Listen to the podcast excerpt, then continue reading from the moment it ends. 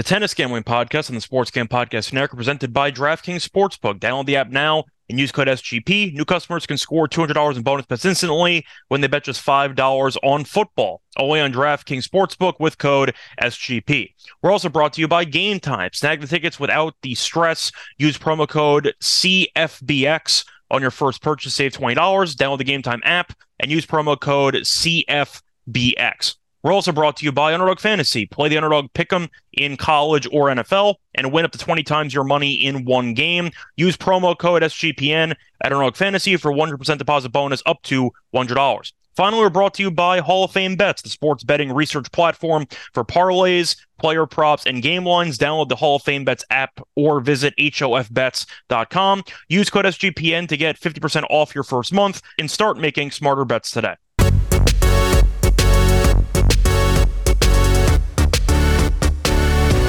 Welcome everybody to the Tennis Gambling Podcast here in the Sports Gam Podcast in America. It is currently Wednesday evening, September 20th, and I'm your host as always, Scott Reichel, once again going solo for this pod. Good to be back. Haven't been on a show for about a week or so because we had a gap period in the ATP level as we ended up seeing the US Open final. Did a recap episode for that as Djokovic beat Medvedev in the final. And then we had about 10 days off waiting for the next group of ATP events to start up again.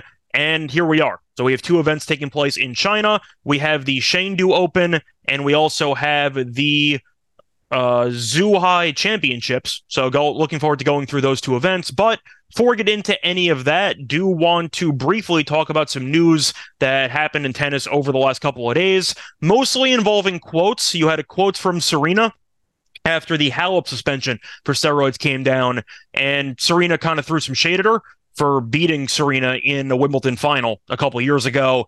Did she need to say it? Not really, but Serena has been. Uh, I don't know. I don't want to say known to be petty, but she's not afraid of stepping on a few toes to make a point in the past, and she did in this case. Do I care? Not really. I'm not going to talk about it, but once again, that was one piece of news that was going around. A lot of people being annoyed at Serena for being relatively classless. Once again, I'm not taking a stand either way. But the point is that was one piece of news that happened over the past week. The other quote that was worth talking about was Nadal because Nadal, Nadal did an interview talking about Djokovic and how Djokovic seemed to care more about the actual records than he did. But at the end of the day, who cares? Like, I don't, I don't, people were getting really annoyed at Nadal for that because he sounded like a sore loser I don't really care either way. I feel like once again it's common knowledge that Djokovic at this point is the greatest tennis player of all time. I don't think it's close. I think he's clearly number one. I think most people agree, but anyone who counters is either a massive Nadal fan or a massive Federer fan, and they're probably not going to change their minds. But if you ask the unbiased person who the best player is in the history of a sport, they would pick the person who has the best stats and the most trophies in that particular sport, and that's Djokovic. So what Nadal says, to be honest, I really don't care. But Nadal basically said Djokovic cares more about the trophies than I do. And there you go. So people thought, well, you're just saying that because you can't catch Djokovic now. So now you're going to make it sound like he cares more. Like, I didn't care. It seemed like a bunch of drama that really didn't have to be there. So I don't care one way or another, but that was a piece of drama that was worth at least acknowledging because it was a pretty big deal for a couple days. That tells you how much people are actually missing live tennis because Davis Cup action. I know what's going on. It's international. I get it. US USA didn't exactly do too well, but most tennis fans I don't think actively follow the Davis Cup. So I didn't bother really talking about it. And for gambling lines, it was very difficult to find. So that's also why I didn't cover the event. But it tells you how much people are actually waiting to see uh, real competition back in tennis because a lot of people were trying to feed off of drama for about a week because they were waiting for more tennis to be played. But anyway, point is those two quotes happened with Nadal and Serena. I don't care either way, but I wanted to bring it up. Then you had the other piece of news, which I wanted to talk about, even though this is a men's episode going through the two men's tournaments taking place in China. The key word there is China because it was announced that the WTA is returning to China for the first time since 2020 and it is lifting its own boycott on China. Now, to get into the backstory involving the boycott, you had a Chinese double player named Peng Shuai who actually won a couple of Grand Slam events in doubles back in 2013 and 2014, won Wimbledon and won the French Open. Now, she was a well known Chinese player, once again, one of the better doubles players in the world.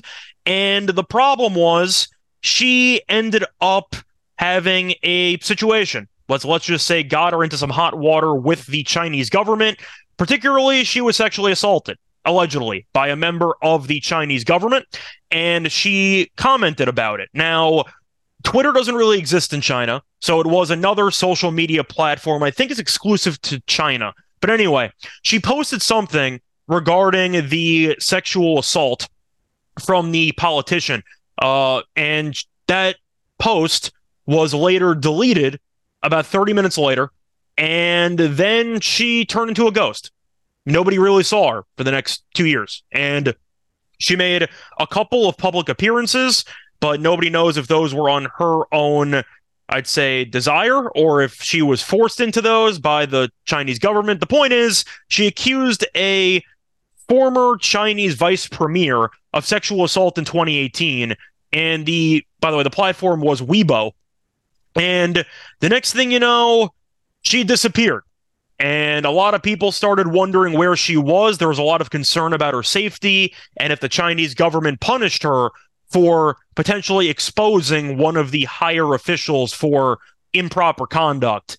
And the WTA initially took her took her back and basically said, "Listen, we're not going to play here anymore. This is really weird. This is messed up. We're not going to have events in your country if you're going to do this to female tennis players. So they took a stand. Then it came out uh, once again about this past week. WTA decided, you know what? Our point has been made. We are going to return to China. Is that legitimate? Absolutely not. I'm sure they got paid a lot of money to return back to China. So a lot of people are not happy with the WTA for basically forfeiting their initial stance about Peng Shuai, Peng Shuai's disappoint uh, disappearance and what is wrong with I'd say the actions of the Chinese government in the situation.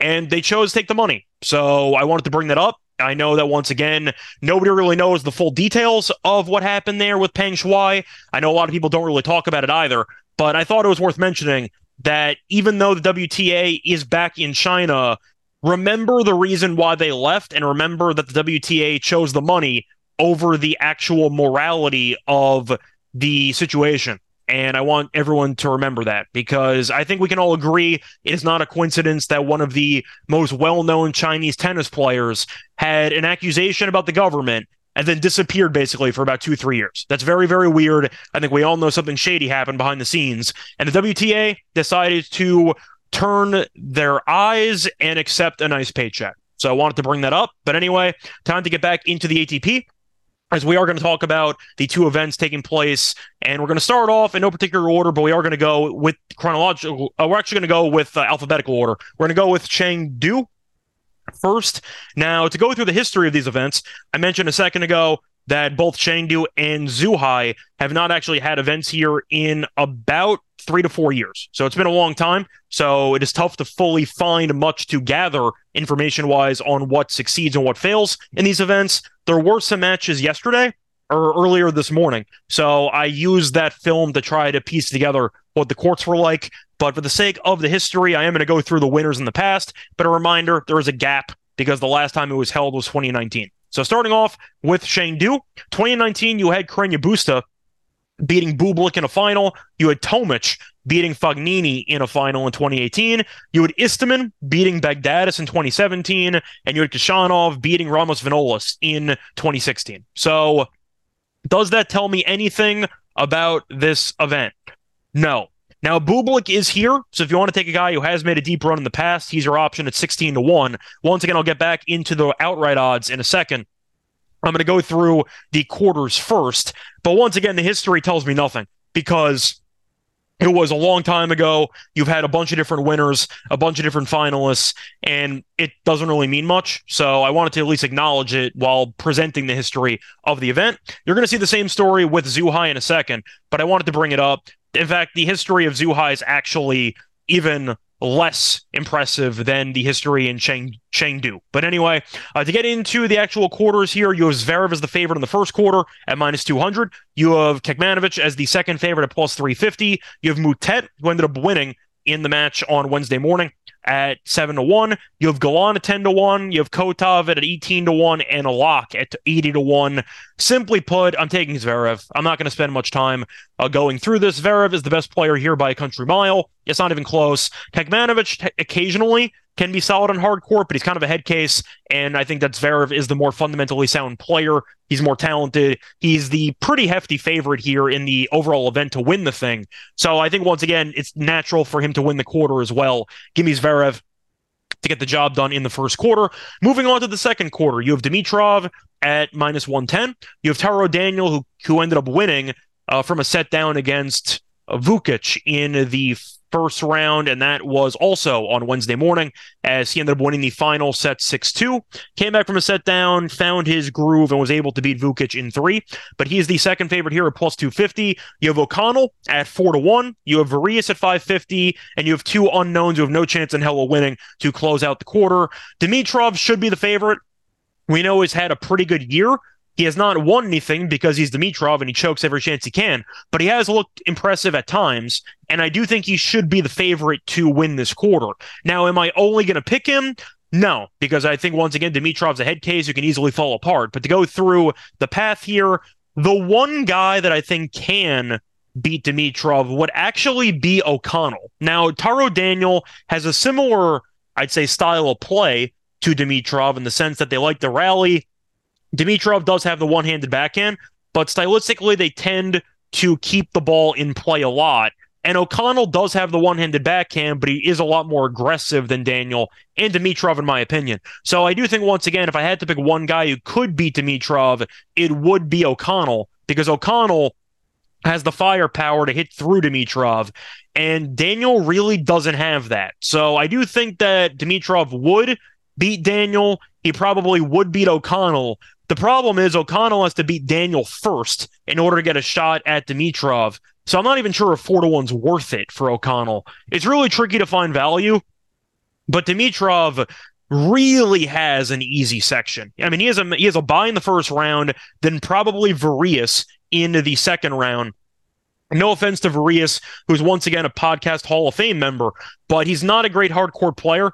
He's mostly a clay specialist, and I think Dimitrov would mop the floor with him. So I think I am just going to go with Dimitrov.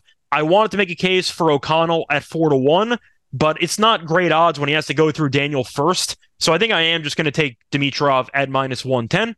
Moving into the third quarter, you have Evans at plus 185. You have Safiullin at two to one. You have Purcell at 550, Jordan Thompson at 550, Lajovic at 8 to 1, and Bergs at 12 to 1. I think this is probably the most open quarter. You can argue maybe the fourth quarter, but I think it's a very, very good quarter. And there's a lot of talent here. Even Bergs at 12 to 1. I know he's a better clay guy, but he's still a solid player. And Lajovic, we know, can be a very solid player too. He's had some health issues over the past couple months, but he's solid. Purcell's embraced a serve and volley approach. He's dangerous. Evans is very solid. Safiullin looked really good against Nakashima, and I think he's a solid player anyway. Unfortunately for him, he did blow the two set to nothing lead against Tommy Paul in the U.S. Open, which would have been a nice signature win for him. But I like him as well. And Jordan Thompson's also no slouch, even though the best part of his year came during the grass season. So to go through my actual picks for this section, I do want to talk about the actual draw of these players because Purcell and Thompson are against each other in the first round, and the winner faces off against either Bergs or Lajovic. So Purcell and Thompson, I think, is an absolute war. There's not much that tell that tears them apart. So I really don't have much in terms of a breakdown for that match or for the outrights for either guy because Thompson or Purcell can lose immediately.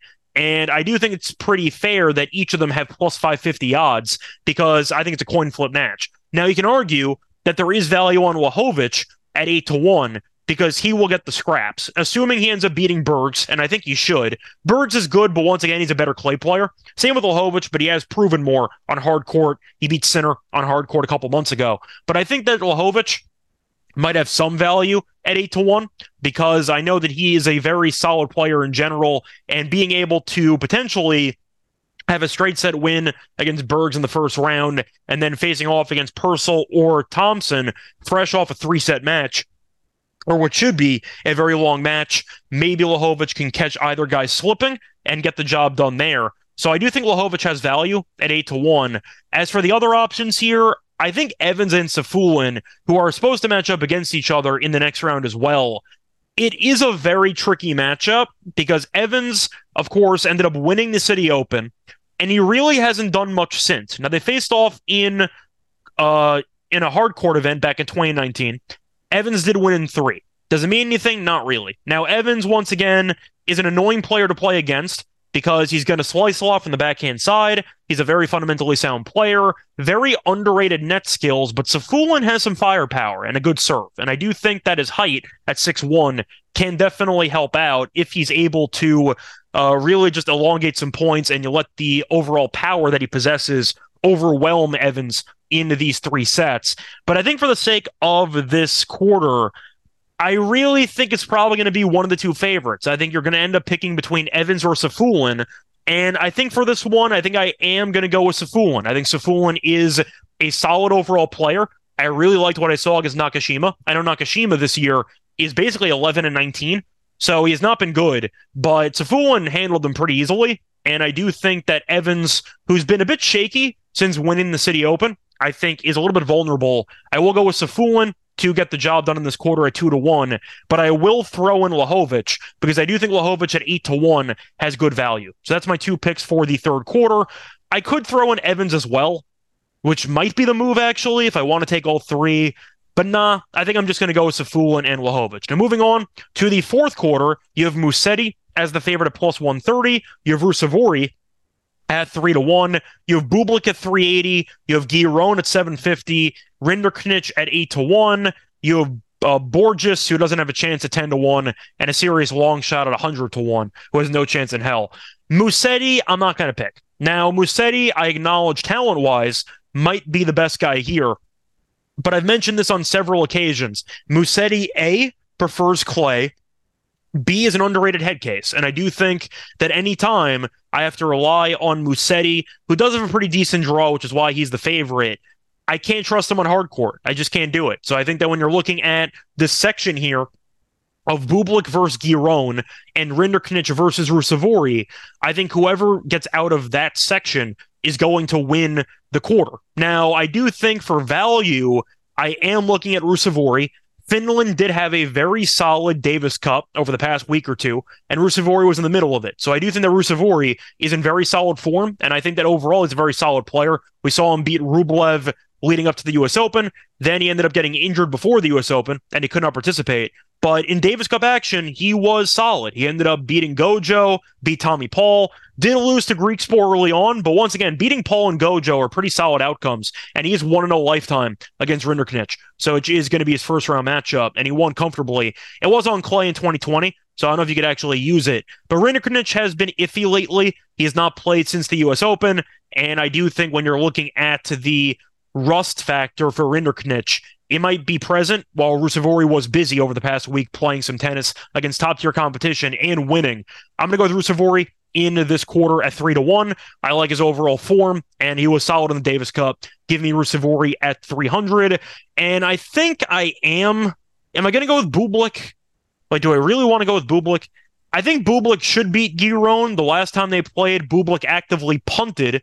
I think it was right before what was it right before Wimbledon? I think I'm trying to remember when it was, but I know for a fact that Bublik basically just punted the match, and you ended up seeing Giron mop the floor with him. I think there was a bagel in there, but the point is, I do think when you're looking at the motivation for both players, Bublik's always a head case, so that's going to be a problem. But it was 6-0, 6-4 on clay in Geneva.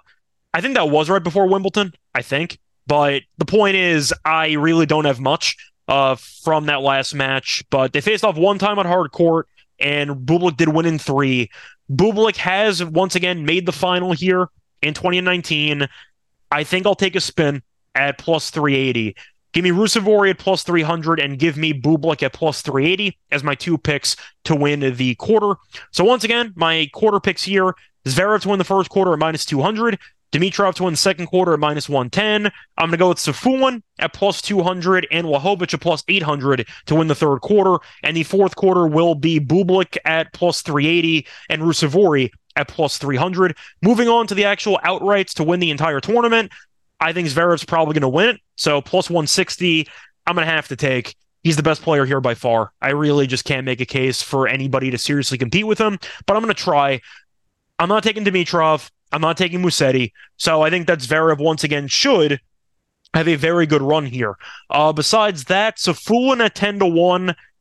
I think I am going to take a 10 to 1. I like his overall form. He's very, very talented, and I think that he's got a shot to do it. And I think I am going to go with Ruusuvuori as well at 12 to 1. I'm going to go with players that I know have the overall talent to actually get the job done. And I do think those guys have the talent Lajovic, I think, can win a quarter, but I don't think he's winning this event. So I'm not going to take Lajovic at 40 to 1. I think that once again, his ceiling is capped, but he's good enough to get through some compromised players potentially in that quarter, which is where I will draw the line of distinction. But once again, my three picks for this event are going to be Zverev at plus 160 as my main play and a sprinkle here and a sprinkle there on Safiullin 10 to 1 and Ruusuvuori at 12 to 1. Now, moving on to the next tournament, we got to talk about the other ATP event taking place, which is going to be taking place in Zhuhai. And for this overall tournament, you have much more open odds to actually win the event. I'll get into those in a second. But moving into the actual history of Zhuhai, it's been played a total of one time, and de Minaur ended up winning against Mannarino. So, for the most part, from what I saw from the matches earlier this morning, this does seem to be an event that tends to gravitate more towards good ralliers, and that's why de was able to win and why you ended up seeing Mannarino make the final. But it does seem like good ralliers and serve. I don't want to say serving is irrelevant, but it does seem like the serve gets a bit neutralized by the overall, I'd say, consistency of some other players. And we saw in the matches on Wednesday morning that Harris beat Vesely. Both guys are pretty good servers, but Vesely's out of shape and Harris is solid, so that wasn't really a threat for him. Uh, Nishioka ended up losing the first set 6 0 and then came back and won. And you had a pretty fun match there at the end between two relative unknowns as the Czech player won 6 4, 6 3. Uh, I'm going to butcher that name, so I'm not even going to bother trying to pronounce it. But I do think when you're looking at the overall field, it should be pretty fun. Now, for the first quarter, Khachanov is the favorite at plus 125. You have McDonald at 3 to 1. You have Schwartzman at 5 to 1. You have Kovacevic at 7 to 1.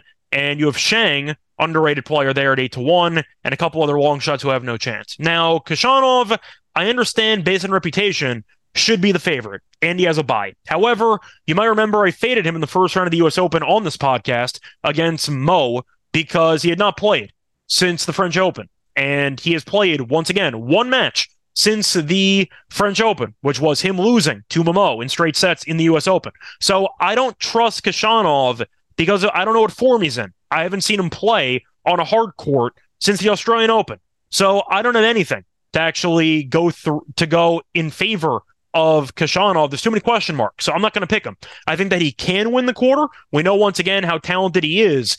I need a bigger sample size. He has not played enough matches. I question his stamina long term. I'm not going to go with Khachanov at plus 125. I am going to take McDonald at 3 to 1. I think McDonald's a solid player.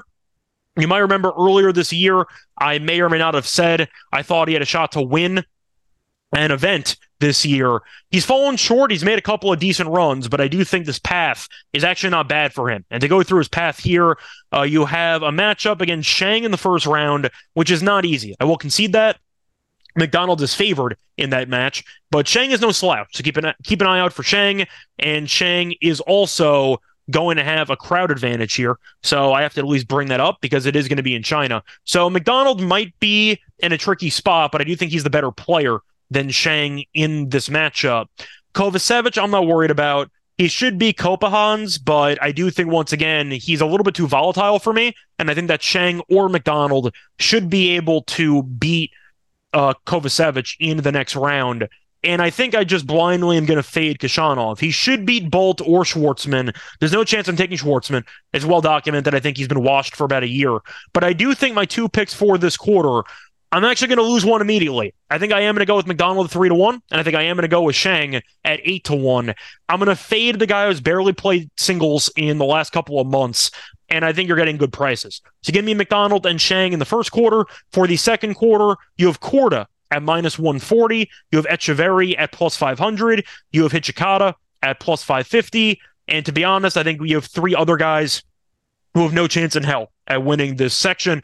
Now, for Korda, he's minus 140. And I think that it is warranted because he is a good hard court player compared to the rest of the field. Having said that, Korda is a head case, and you never know when he's going to implode. So that is the dangerous part of it. I do think Korda should beat Hijikata or Mueller. So I do think Korda's going to win the quarter. But I really don't like having money on this guy because he's a head case. Now, Etcheverry should be his opponent in the semi in the quarterfinal because I do think even though the unknown Czech player winning against a Chinese wild card in the first round was a pretty good performance by him. It was only his second ever ATP win. So I do think Etcheverry, who actually gave Wawrinka a tough match for the first three sets in the US Open, I think he's a pretty, I don't want to say underrated hard court player, but I think he's in a different level than the unknown guy who might take some time to adjust to ATP life. I think you're going to see chalk here. I'm going to go with Korda against Etcheverry in the quarterfinal. And I think Etcheverry at five to one is probably a decent price. Korda's probably going to win, but I am going to take both guys. I think that Korda could lose to Hijikata, maybe, but Hijikata made a decent run in the U.S. Open because he was the beneficiary of some good scheduling spots, where his opponents were constantly involved in five setters, and you ended up seeing him take advantage of very weak opponents in the following round. I believe it was Zhang and it was Fucsovics, who both went to five sets the round prior. Hijikata was able to beat up on them since they were very tired, and then he got buried by Tiafoe, I believe, in straight sets the round after. But I do think once again, I'm going to go with Korda and Etcheverry as my two picks in the second quarter. For the third quarter, you have the return of Struff, and he's being joined by Lloyd Harris, Nishioka, Green, and an unknown player is 100 to 1. So uh, you know, I like Struff. You know, I'm a fan of Struff, but he has not played in a while. And you might remember that Struff missed a lot of time because of injury, and he actually couldn't even play in Wimbledon, which was very unfortunate because we expected him to make a deep run in the event because he was actually playing very well. And you were you saw that he was actually in the finals of an event taking place in Germany on grass, and he lost in a third set tiebreak to Tiafoe. You might remember that we had Struff to win that event, in Stuttgart, and he lost after having a match point in the third set. It was very rough. But since that point, he played in Halle, lost to Bublik in three, and then didn't play again. So he has not played since June. And now you have to wonder if he should be the co-favorite to win this quarter. I don't. I like Struff as a player, but I'm gonna if I'm gonna roast Khachanov, for missing a bunch of time. Now, Khachanov did miss more time than Struff, but there's too long of a layoff there. I can't take the plus 185. I'm not going to do it. Now, Nishioka, I do think can give either player problems between Struff and Harris, but I do think Harris's serve is going to be a really big problem for Nishioka to deal with. And Nishioka wasn't good in the first round. He was fine. He ended up getting bageled and then came back, but I do think with the lack of size that Nishioka has, Lloyd Harris should really have a field day serving in this match. He might break like 20 aces. He's 2 0 lifetime against Nishioka. They played in 2022. A very competitive match. Harris won in three, and they faced off in Cincinnati in 2021. Harris won in straight sets. I think for this one, I am going to go with Harris at plus 185. I think that he is just a little bit too fundamentally sound now, I know that once again, you could argue that he is a makeshift serve bot, but his strokes are very compact. He's able to keep the ball in play, and his serve is a very good equalizer. And if he's against Struff in a hypothetical matchup, I do think that Harris would have the edge because, unlike Struff, he has not missed any time. And I really am concerned about Struff's rust for this event. So give me Harris at plus 185. and I think that's going to be it. I thought about maybe taking Nishioka at plus 350 as well, but I think Harris will beat Nishioka. So I think I'm just going to go with Harris at plus 185. And for the fourth quarter, you have Norrie as the favorite at plus 110. You have Murray at plus 160. You have Karatsev at 6 to 1. You have Arnaldi at 8 to 1. Pullman's at 14 to 1. And a couple unknowns at 35 to 1 and higher. So I understand why you have a couple of players, Norrie and Murray, being a lot shorter than the other players. Now, Norrie has had a very bad year. So I do think I'm going to stay away from Norrie here because I just don't trust him. And he can potentially get the job done, but I can't do it. It's another one of those spots where Norrie is the favorite because he inherited the much easier section of the quarter because he has a bye and then a matchup against either Polmans or Sweeney, and he faces off against the winner of either Murray, Arnaldi, or Karatsev. So he's going to let them kill each other and then get a bye into the finals. So I think Norrie should be the favorite, but if I had to pick a guy that I think can be a nice Cinderella story, I think I'm going to pick Arnaldi. Now, I know that Karatsev is a very annoying player to play against on hard court. He's also a head case, but Arnaldi impressed me in the U.S. Open. And you might remember, Arnaldi buried the hell out of Norrie in the U.S. Open. He won in straight sets. So the fact that Arnaldi beat Norrie comfortably in a three to five set match in a, in a big event about a month ago tells me eight to one seems very off. And I do think that Arnaldi can beat Karatsev and Murray. And I do think that when you're looking at how this should play out, Arnaldi has a shot. And I do think at eight to one, the shot is worth it. I'm going to go with Norrie at plus 110 because the draw is so good. I basically have to. He basically has to win one match. So I'll take Norrie at plus 110 and I'll go with Arnaldi at eight to one as my two picks in the fourth quarter. So once again, to recap my quarter picks, give me McDonald at plus 300 and give me Shang at plus 800. Give me Korda at minus 140 and give me Etcheverry at plus 500. For the third quarter, only give me Lloyd Harris at plus 185. And for the fourth quarter, give me Norrie at plus 110 and give me Arnaldi at 8 to 1. Now moving on to the actual winner of the event, Norrie's at my uh, Norrie and Korda are both at plus 450. You have Khachanov at plus 500. You have Murray at 650, and then the odds really open up. You have Struff at nine to one. Harris at 9 to 1, McDonald at 11 to 1, and then Nishioka is at 18 to 1. And you see it balloon upwards even further from that point. Now, Norrie, I understand the draw is easy. Can I look myself in the mirror and take him or Korda at plus 450? Probably not. I don't think I can do that. So I think I'm going to pass on both those guys. If I had to pick between Norrie or Korda, I think I would pick Korda if I had to pick between the two of them, but I can't stand either guy. So I'm not going to pick either. Khachanov, I'm not taking. I'm not taking him to win his quarter, so I'm not going to pick him to win the event. Murray, I'm not picking to win the quarter either.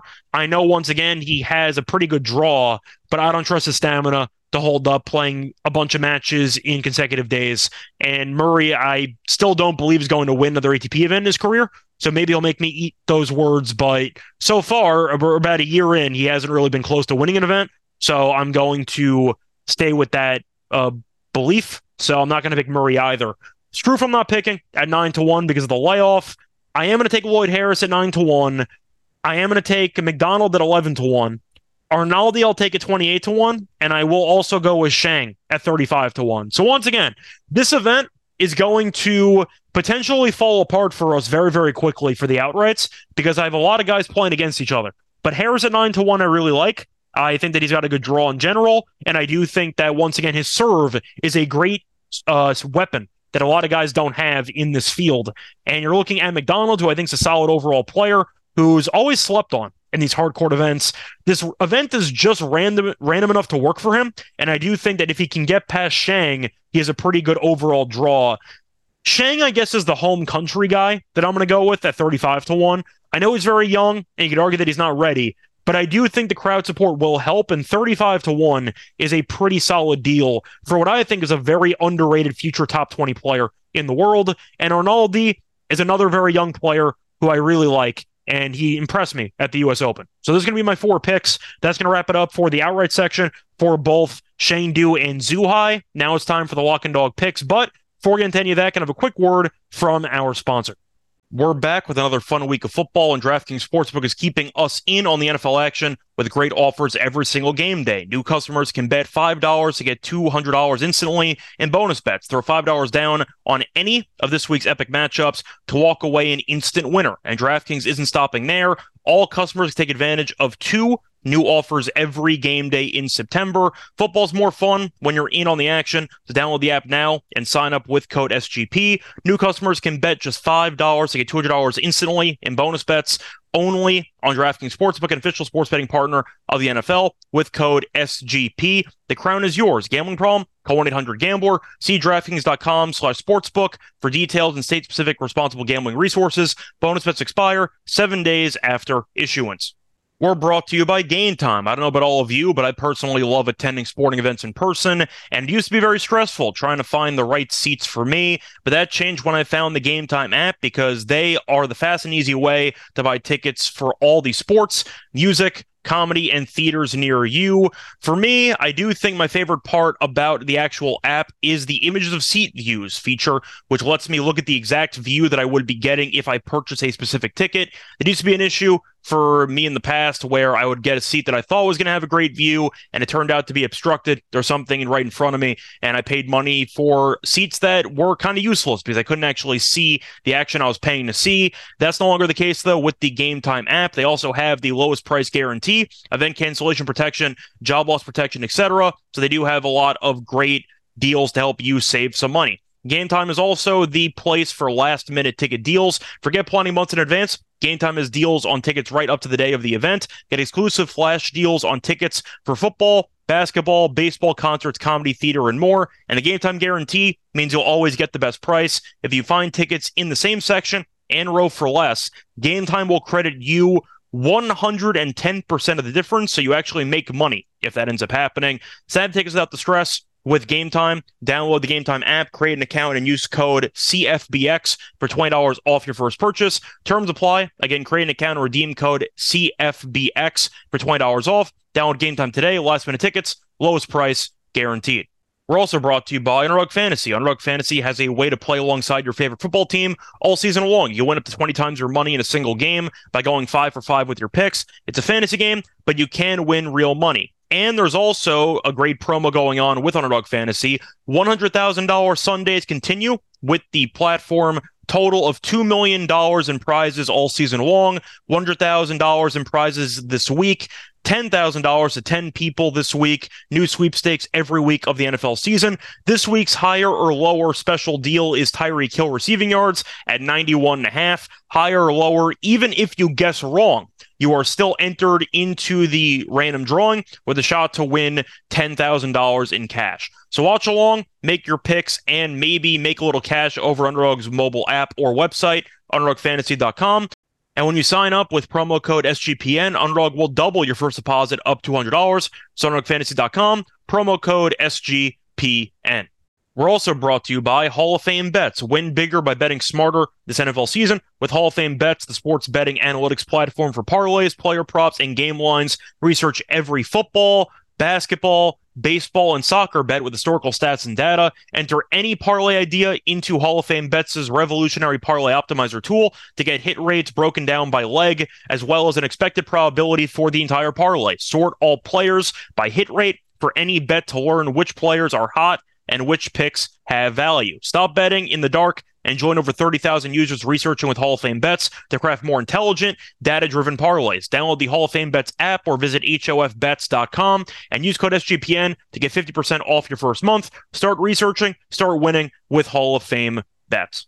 Welcome back, everyone, to the Tennis Gambling Podcast. Just finished previewing the two ATP events taking place in China.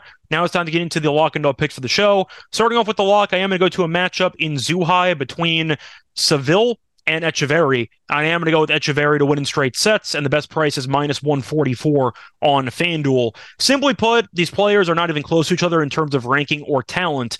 You're looking at Seville, and he's mostly bounced around the ITF and the Challenger circuit. He did go through qualifying to get here, didn't really beat anybody of note, so that doesn't really mean much to me. Etcheverry did participate briefly in the Davis Cup as he ended up helping his country beat Lithuania, and he did win on on hard court 6-2, 6-4. They faced off earlier this year, though, in Adelaide, and Etcheverry buried him. He won 6-1, 6-3. So they faced off earlier this year on hard court, and Etcheverry did win in straight sets. He also looked decent in the U.S. Open, did win in the first round, then ended up losing in four to Wawrinka. Arguably could have won the first set as well. But the point is, I do think that Etcheverry is not a great hard court player against ATP competition.